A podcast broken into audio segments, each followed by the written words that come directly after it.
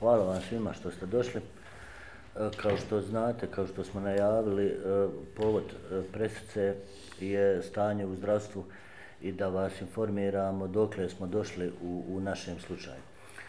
Da se posjetimo minuticu što se do sad sve izdešavalo.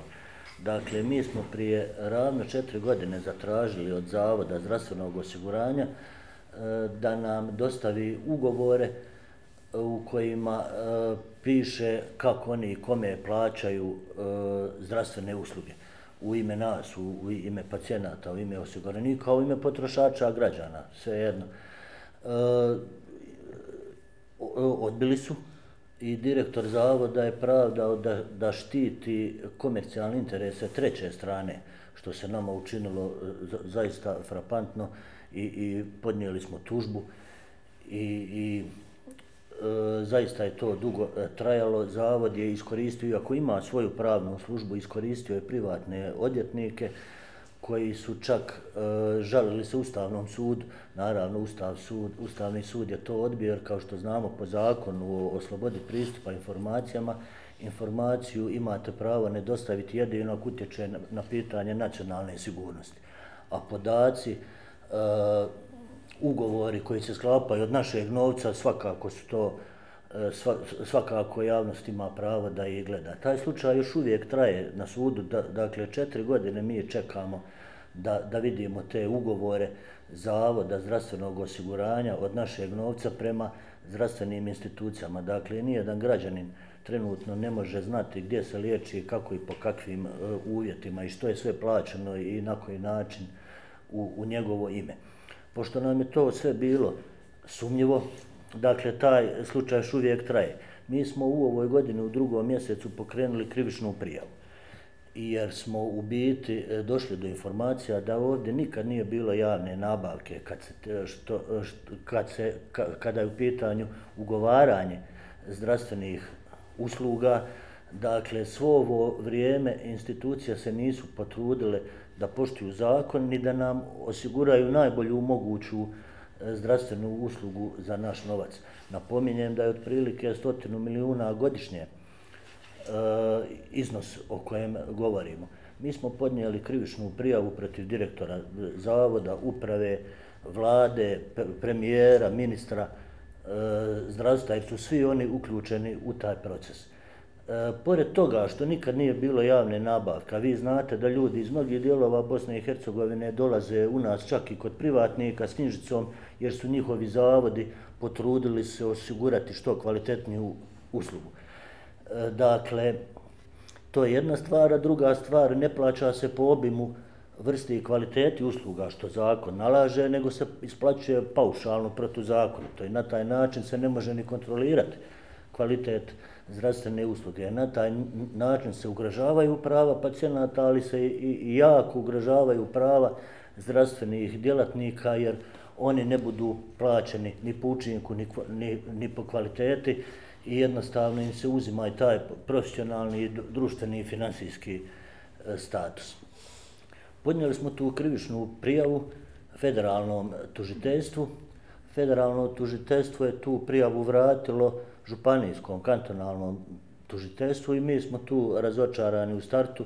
Do sad imamo jako loša iskustva sa županijskim tužiteljstvom. Nekoliko slučajeva smo pokrenuli teške korupcije, od pljačke građana i protuzakonitog djelovanja u komunalnim djelatnostima, trovanje, deponija, izborna krađa, ništa se to nije riješilo na županijskom tužiteljstvu. I zbog toga smo i sazvali presicu, jer šaljemo sada tu istu krivičnu prijavu na državno tužiteljstvo, jer državni tužitelj ima diskreciono pravo prihvatiti nešto ako smatra da to treba raditi država. Naša krivična prijava je teška pola milijarde maraka. Dakle, u zadnjih 5 godina taj se novac protuzakonito potrošio. Nije se pazilo na prava pacijenata, na zakone, ni na prava zdravstvenih djelatnika. Dok čekamo, prošla je ova godina, dakle, još 100 milijuna se potrošilo protuzakonito. Mislimo da je ovo najveći slučaj prijavljene korupcije u Bosni i Hercegovini. ljeto smo i jesena smo održali niz sastanaka sa predstavnicima stranih institucija, informirali smo sve bitne međunarodne čimbenike u Bosni i Hercegovini o čemu se ovdje sve radi i na kakvu nisku razinu smo pali kada je pravosuđe u pitanju. Dakle, to bi bilo to što vam imam reći. Volio bih kad biste imali pitanja. Evo, ja imam jedno pitanje, kolega. Jednu stvar još želim reći. Ne želimo dugo čekati, dakle. Pričekat ćemo formiranje vlasti. Ukoliko se nova vlast i novi upravni odbori ne vrate u zakonske okvire, podnijećemo krivičnu prijavu odmah protiv njih, jer zdravstvene usluge su u pitanju, 100 miliona godišnje u pitanju i to se jednostavno ne može tolerirati. Mislite na vlast novog kantona? Jeste, sad čekamo uspostavu novu, ukoliko se oni ne vrate, jer ovo je sve protiv ove dosadašnje. Dakle, ova aktualna vlada Nevenka Hercega, direktora zavoda koji je neki dan podnio ostavku, ali to što se nas tiče ne mijenja ništa dok se zavod ne vrati u zakonske okvire. I dakle, riječ je o ovoj postavi koja još uvijek sad, ali i novu nećemo čekati dugo, jer još bi jednu stvar napomenuo, sve ovo što mi govorimo rekle su i revizije Bosne i Hercegovine. Sve isto. I čak su oni još dublje ušli u to što se tiče tužiteljstva. Ovo je slučaj vrlo jednostavan, jako jednostavan, a jako puno novca je u igri i uključeni su visoki politički dužnosnici, nažalost. Ja sam imao jedno, ali imam dva pitanja zapravo. Moje prvo pitanje je upravo to da prokomentirate baš trenutak da je vlada neki dan razriješila dužnosti gospodina Bošnjaka, imenovala VD ravnateljicu, ako se ne varam. I moje drugo pitanje je koliko ćete čekati neku povratnu informaciju sa tužilaštva Bosne i Hercegovine? Ponovit ću ponovno da smo alarmirali svu domaću i međunarodnu javnost o ovom slučaju. I ostavka jednog čovjeka u lancu apsolutno nije bitna. Nas interesira da se zdravstvo vrati u zakonske okvire, jer ugrožen je pacijent. Pacijentu se ne pruži najbolja usluga. Možda i postoji sigurno primjera gdje je pacijent dobio baš najbolju moguću uslugu ako je došao na dobar odjel kod kvalitetnog doktora, ali znamo i sami koliko pacijenata je stavljeno na dugoročno čekanje i tako dalje. Dakle, tu služi privatni sektor da se nadopuni sa uslugama javne nabavke i služe tomu da vam jednostavno zavod od našeg novca plati najbolju moguću uslugu. To u nas nije ni blizu.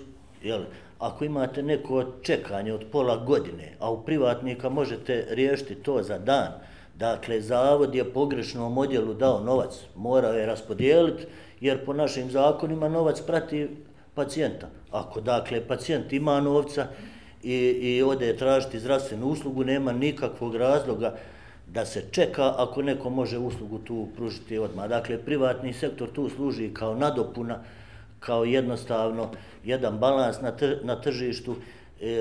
Svi moramo, znate, svi zdravstveni djelatnici se bore za isti novac, ali naš zakon prati i liječnika i zdravstvenog djelatnika, ne samo pacijenta.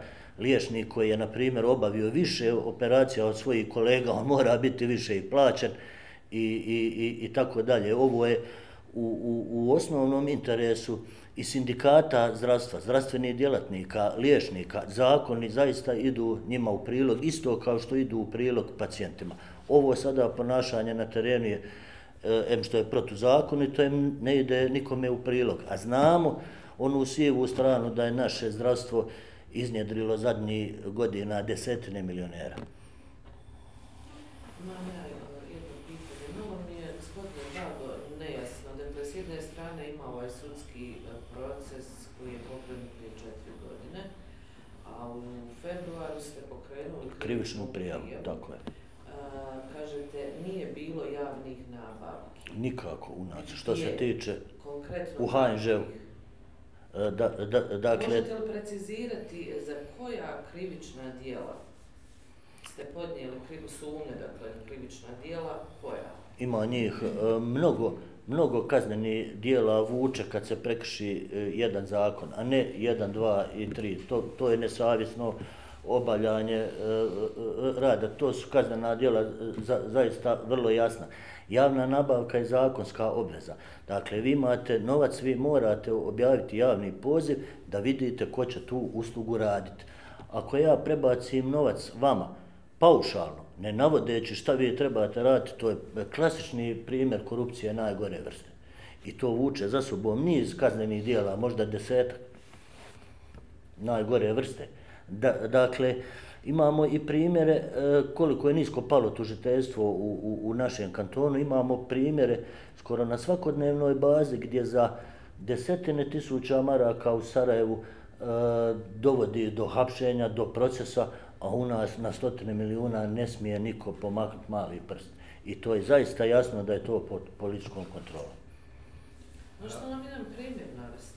Evo, na primjer... Evo, šta je zavod konkretno, ne, nabavka neka koja je trebala biti urađena, a nije urađena? Pa prvo oni kriju sve papire. Dakle, godinama kriju papire od javnosti. Nisu mogli papire sakriti od revizije i revizija kaže sve ovo što govorimo mi. Naprimjer, čovjek iz Goražda, pacijent, iz Travnika, dođe u nas u privatnu kliniku sa knjižicom i obavi uslugu. Zato što su njihovi kantonalna ministarstva zdravstva proveli javnu nabavku na čitavom teritoriju Bosne i Hercegovine i rekli ova institucija daje najbolju uslugu za naše pacijente i oni idu tamo s knjižicom. U nas to ne možete.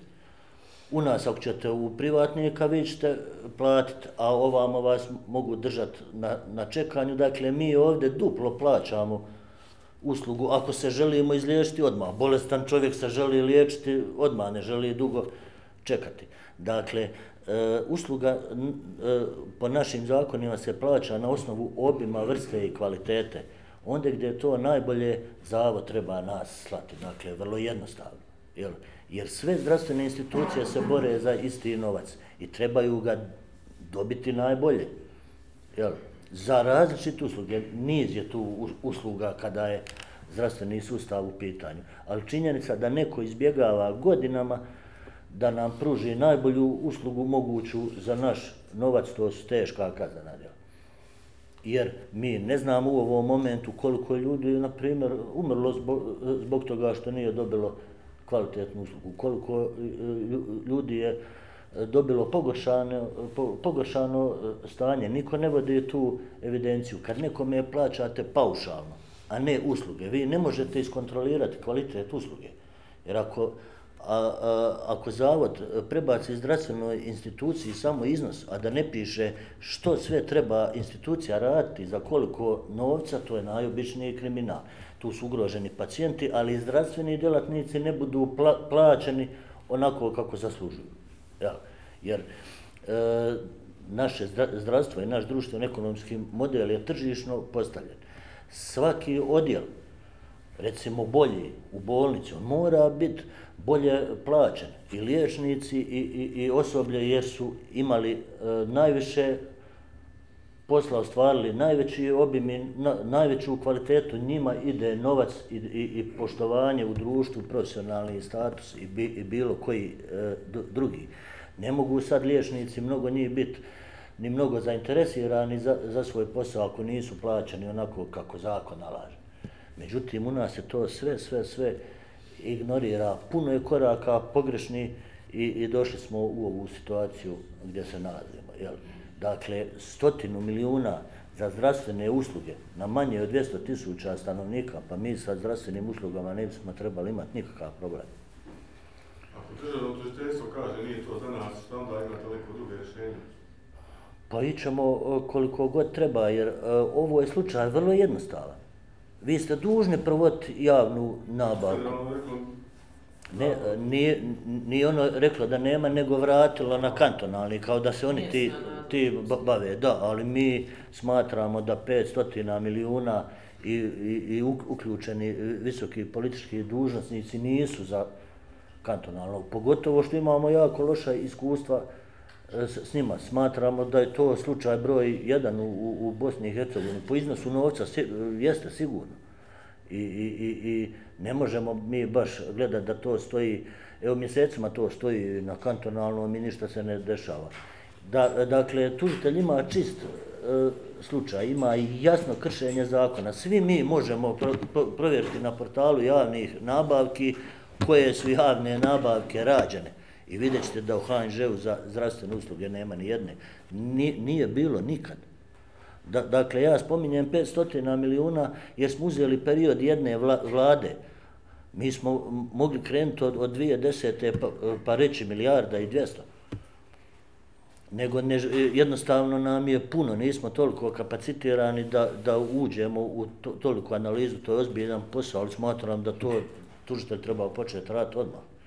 Kada ste poslali to državnom tužitelju? Danas. Poslali smo to i sazvali smo vas i da nam pomognete u tome, jer to je zaista veliki problem. Imamo novca, više nego što je dovoljno, imamo institucija koji su u stanju pružiti kvalitetnu zdravstvenu uslugu, ali se moramo vratiti u zakonske okvire. Politika to odbija i mora biti zato kažnjena. Jeste li se dotakli privatnog sektora u zdravstvu, jer pune su kronično čekaonice? Na javne nabavke se prijavljuju svi, a zdravstvo i vlada treba odlučiti čije su usluge najbolje i čije su usluge jednostavno nezamjenjive. Dakle, nikad privatni sektor neće moći biti konkurentan državnom, jer javne zdravstvene institucije, njima je osnivač država, vlada, oni kupuju opremu, prave infrastrukturu, poduzetnik to mora od svog novca, dakle, nikad oni neće biti na istoj razini, ali u mnogim slučajevima imamo neki problem na nekom određenom odjelu, ne dobija se kvalitetna usluga, u privatnika možete riješiti isti dan. Dakle, ako imamo novac za tu uslugu, nema potrebe da niko ispašta. Međutim, ako se ne upravlja novcem, kako zakon nalaže, ako se ne plaćaju usluge onako kako se trebaju plaćati, naravno da se urušava ne samo zakoni u oblasti zdravstva, nego se narušava Ustav Bosne i Hercegovine. Naš model je tržišna ekonomija, mora biti javna nabavka i mora se doći do najbolje usluge. To je vrlo jednostavno u principu. Međutim, kad to izbjegnete, dovodite do narušavanja pa i samog ustava i društveno-ekonomskog modela. Jesu vam tužilaštva HNK ikada kazali da su otvorili istragu? Ne, apsolutno nas niko nije kontaktirao. Slučaj je vrlo jednostavan, tužitelj tu i nema šta puno istraživati, jer su jasni pokazatelji da se nije radilo po zakonu. Može se provjeriti za jedan dan, za 24 sata se sve može provjeriti. Druga stvar, može tužitelj uzeti izvješće i nalaze revizije i postupati po njima. Isto je sve ovo što mi govorimo. Dakle, ne treba puno istraživati, apsolutno. A ogroman je iznos u pitanju. Oko 100 milijuna ide, dakle proračun zavoda je oko 160 i nešto, ali 100 milijuna ide za plaćanje zdravstvenih usluga. Ima nešto lijekova, pomagala i tako dalje, njihovi plaća. Oko 100 milijuna je za zdravstvene usluge. Možda još jedno pitanje, spomenuli ste tog uvodnog izlaganja neke ranije iskustva sa ovdje našim tužilaštvom. Evo recimo, ako se dobro sjećamo, u januaru 2019. ste podnijeli krivičnu prijavu za komunalu, je li u vezi toga bilo neko povratne informacije, odgovora, nekog zvaničnog? Pa bio je odgovor tužitelja da nema kad i da je to stil života, onda je oslobodio odgovornosti ljudi protiv kojih smo podnijeli krivičnu prijavu, navodeći da nije bilo gradskog vijeća. To je jedan pravni nonsens, jer čovjeka ne oslobađa odgovornosti poštivanja zakona, a svi zakoni koji su prekršeni su viša razina od gradske. Dakle, svaki gradski službenik je morao poštovati te zakone, bez obzira li bilo gradskog vijeća ili ne. Ali dobro, evo sada ima gradskog vijeća, sve je isto, duplo više novca imamo, ni tu nećemo više dugo čekati, jednostavno ćemo nadopuniti našu krivičnu prijavu i reći tužiteljstvu, evo sve isto, ali sad ima gradskog vijeća, ako vas je to bunilo da se. ali jednostavno mi ne vjerujemo, na osnovu našeg iskustva mi ne vjerujemo da je to ozbiljna institucija i kako. Jer možete i sami pitati da vam navedu koji su to slučajevi korupcije koji su oni riješili do sad. Ja nisam čuo. Imamo podržavno rok neki nakon kojega smo očitovati ili... Pa želimo sve to posmatrati i prije toga smo informirali i alarmirali, da tako kažem, sve međunarodne organizacije da ne budemo na kraju mi protiv državnog tužiteljstva, da ipak se uključi i revizija i sva ona dokumentacija koja pokazuje istinitost naših tvrdnji i da se vidi da je ovo jedan dio Bosne i Hercegovine gdje pravda još uvijek ne prolazi, ali nikako. Pogotovo kada je korupcija u pitanju. Pa svakodnevno vi iz medija objavljujete brojne slučajeve korupcije i svakodnevno gledamo kako se u drugim dijelovima zemlje, iako je generalno pravosuđe u katastrofalnom stanju i za manje iznose se ljudi privode, pokreću procesi. U nas je još uvijek crna rupa što se tiče toga i to postaje zaista neprihvatljivo i neodrživo na kraju krajeva.